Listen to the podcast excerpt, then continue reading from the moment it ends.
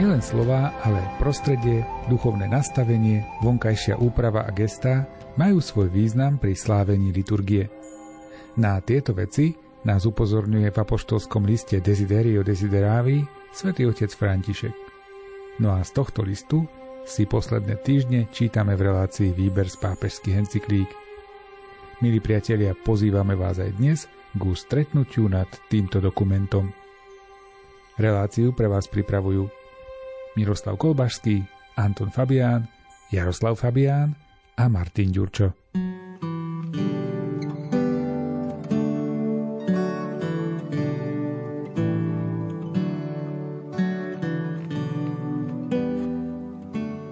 Medzi rituálnymi gestami, ktoré patria celému zhromaždeniu, má nesmierne dôležité miesto ticho. Niekoľkokrát je to výslovne predpísané v rubrikách. Celé eucharistické slávenie je ponorené do ticha, ktoré predchádza jeho začiatku a poznamenáva každý okamih jeho rituálneho priebehu.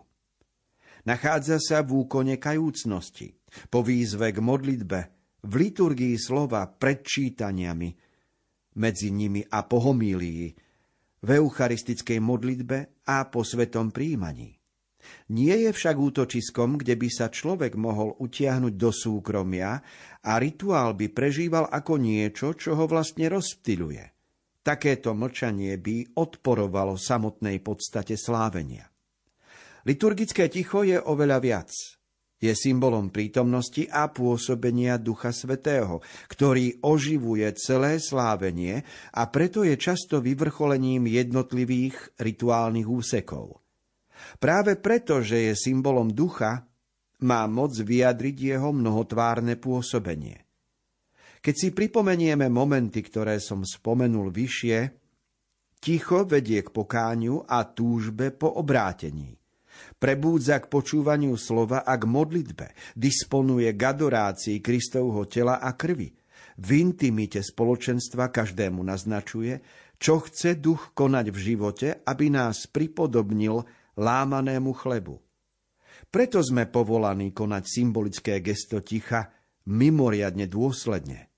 Duch nám v ňom dáva podobu.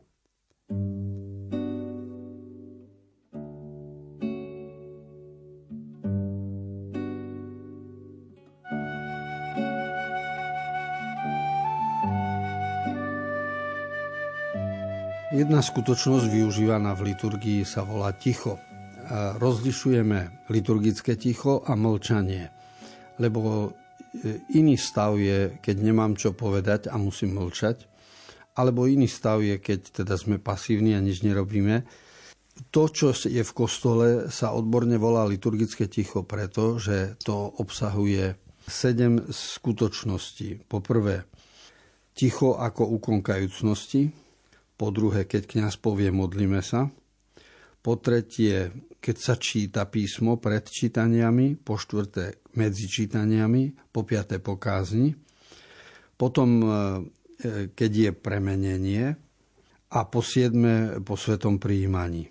Čiže sedemkrát by sa malo uplatniť v kostole liturgické ticho, ktoré my síce môžeme zamieňať, že je to mlčanie, ale rozdiel je v tom, že liturgické ticho je priestor, kedy hovorí Duch Svetý do nášho života. A každému z nás osobne dáva poznať niečo iné. Stačí sa mu otvoriť. Čiže Duch Svetý nás robí disponovanými pre nasledujúce konanie, keď vyjdeme z kostola. Preto je dôležité uplatňovať aj liturgické ticho.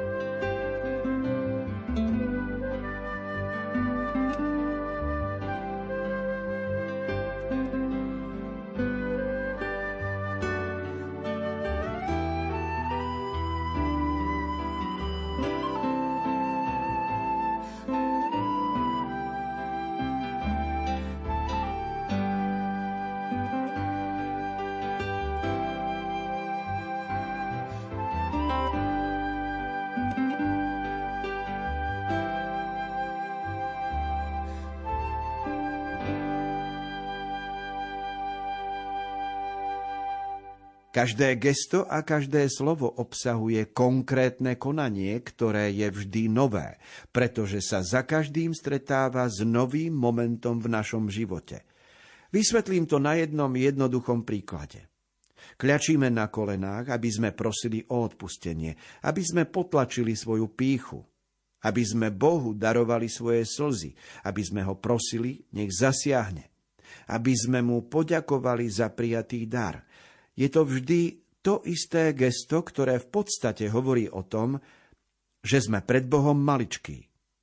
V rôznych obdobiach nášho života však formuje naše hlboké vnútro a potom sa prejavuje navonok v našom vzťahu k Bohu a k bratom a sestrám. A kľačanie treba robiť s umením, teda s plným vedomím jeho symbolického významu a potreby vyjadriť týmto gestom spôsob, ako chceme byť pred pánom. Ak toto všetko platí pre toto jednoduché gesto, o čo viac to platí pre slávenie slova. Akému umeniu sa máme naučiť pri hlásaní slova, pri jeho počúvaní, ak má inšpirovať našu modlitbu, ak sa má stať naším životom? To všetko si zaslúži maximálnu starostlivosť, nie formálnu vonkajšiu, ale životnú vnútornú. Pretože každé gesto a každé slovo slávenia vyjadrené s umením formuje kresťanskú osobnosť jednotlivca aj spoločenstva.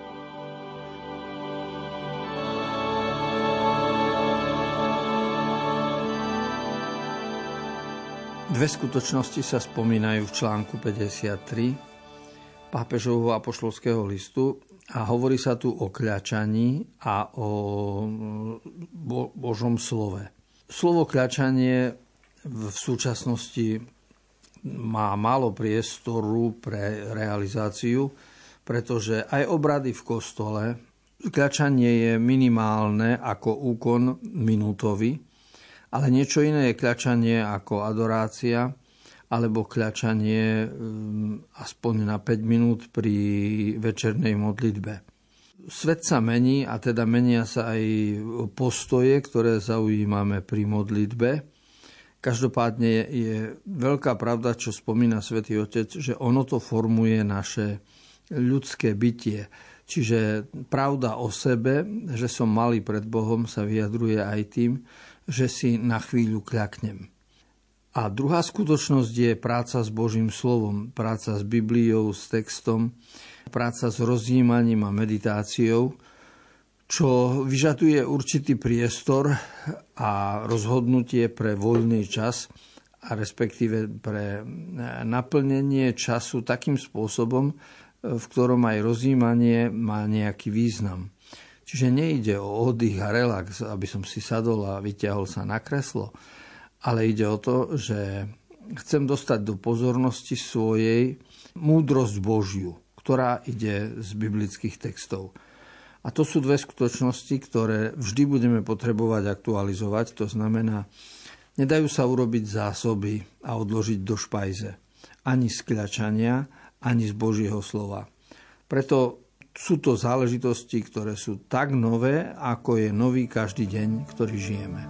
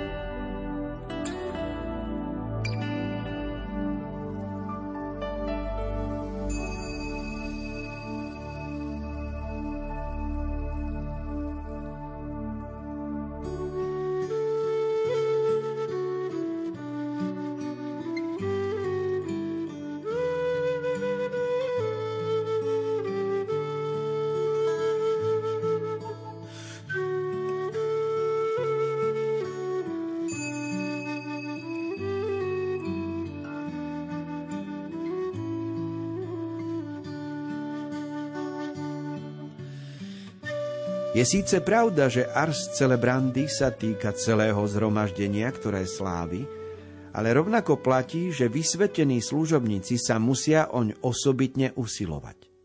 Pri svojich návštevách kresťanských spoločenstiev som si často všimol, že ich spôsob prežívania slávenia je podmienený v dobrom, ale žiaľ aj v horšom smere, tým, ako ich farár predsedá zhromaždeniu. Mohli by sme povedať, že existujú rôzne modely predsedania. Tu je jeden možný zoznam postojov, ktoré, hoci sú navzájom protikladné, charakterizujú spôsob predsedania, ktorý je rozhodne nevhodný.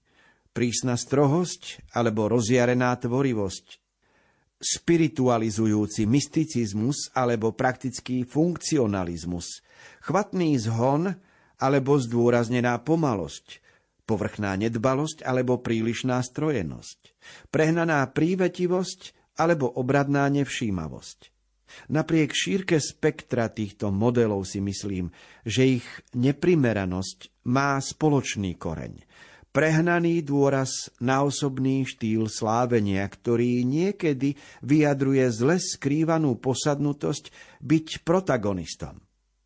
Často je to ešte zjavnejšie, keď sa naše slávenia vysielajú prostredníctvom rôznych sietí, čo nie je vždy vhodné a nad čím by sme sa mali zamyslieť. Zhodneme sa v tom, že tieto postoje nie sú najrozšírenejšie, no nie zriedka sú naše zhromaždenia vystavené takémuto zlému zaobchádzaniu.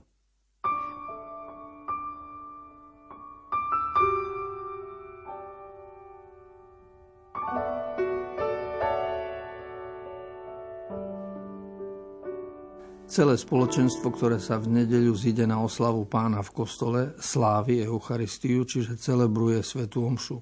Ale niekto v tej omši predseda, niekto na tej omši hrá, niekto pri tej omši spieva žalm, niekto číta, každý má inú úlohu a pápež sa venuje v jednom článku tým, ktorí predsedajú, čiže kňazom. Samozrejme, že kňaz má najviac zodpovednosti za to, ako sa bude v kostole sláviť, ako bude program v kostole vyzerať. A to, čo sa podarilo Svetému Otcovi, je vytvoriť kategórie, čiže v desiatich bodoch vyjadriť akoby 10 typov farárov, akí sú pri oltári. A tak poprvé je ten, ktorý je prísne strohý to znamená, že vykoná len to a odčíta len to, čo sa tam povedať musí. Veľmi rýchlo skončí idte v mene Božom. Druhá možnosť, rozjarený, rozjarená tvorivosť.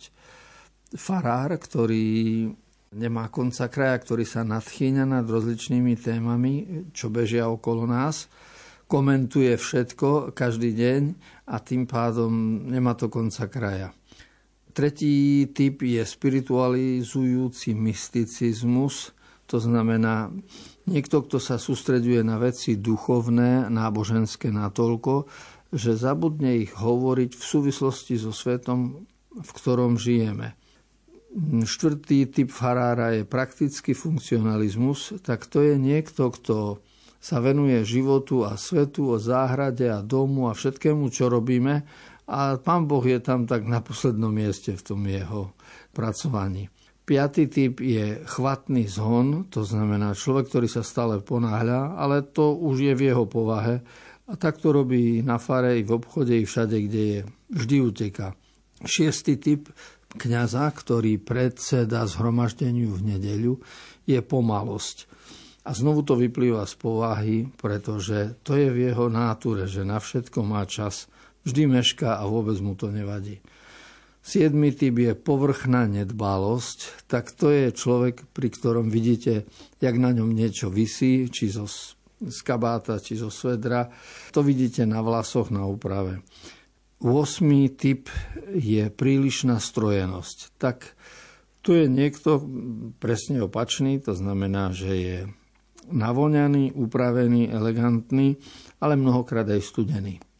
Deviatý typ je človek, ktorý je prehnane prívetivý. A to je človek, ktorý je mm, žoviálny a tak aj z liturgie, aj z jej dôstojnosti trošku uberá. A posledný desiatý je obradná nevšímavosť a to znamená ľahostajnosť. Čiže hoci je farárom tohto miesta, má na starosti kostol, tak vôbec ho to nezaujíma, pretože dôležitejší je futbal alebo nejaký šport alebo nejaké hobby, ktoré má, než e, veci kostolné.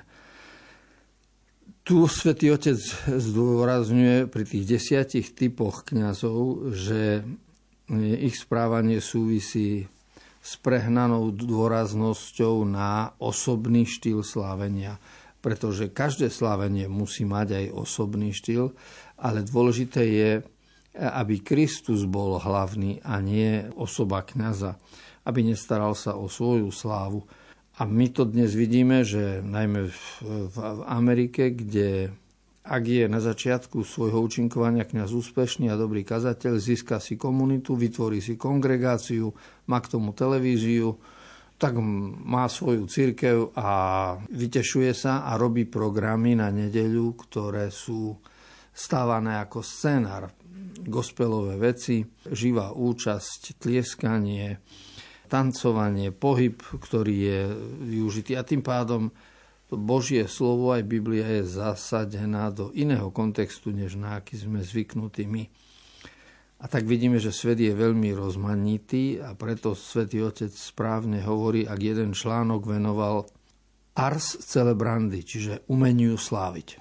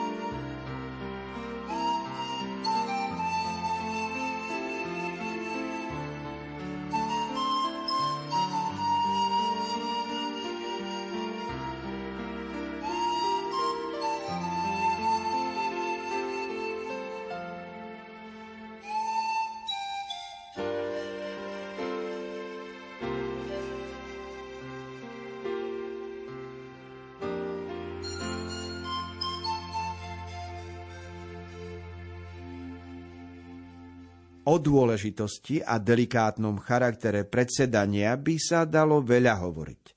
Pri viacerých príležitostiach som sa venoval náročnej úlohe prednášať homíliu.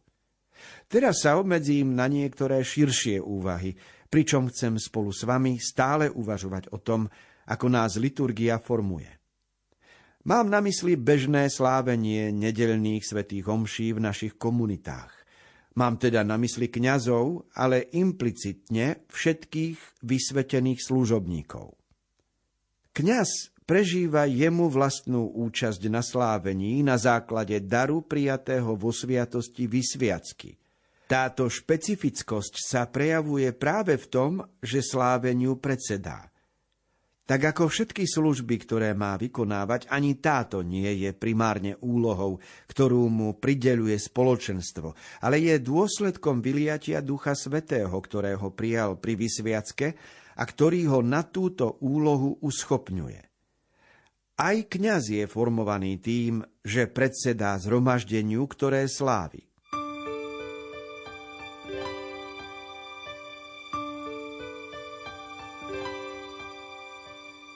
Ak sa doma rozpráva o kňazovi, tak obyčajne téma súvisí s tým, že od kňaza sa niečo očakáva. Určitý typ správania, určitý typ rozprávania, slávenia, určitý typ postoja voči ľuďom. A všetky tieto požiadavky sú právom alebo neprávom pretriasané a doma komentované. Svetý Otec hovorí o tom v článku 55 a 56, a spomína tam kňaza, ktorý predsedá a formuje iných, ale zároveň ono to formuje aj jeho. A pri slávení omši kňaz nie je ako starosta obce volený pre túto akciu, to znamená, že by, ako, by mohol byť aj odvolaný potom, ale on je ustanovený skrze vysviacku, to znamená, má sviatosť kňazstva, dary Ducha Svetého na to, aby predsedal zhromaždeniu. Čiže učinkovanie kňaza je spojené s tým, že slávenie by mu malo byť e, vlastným a mal by sa tešiť z toho, to ako pôsobí na neho samého slávenie nedelné, by ho malo povznášať a posúvať dopredu.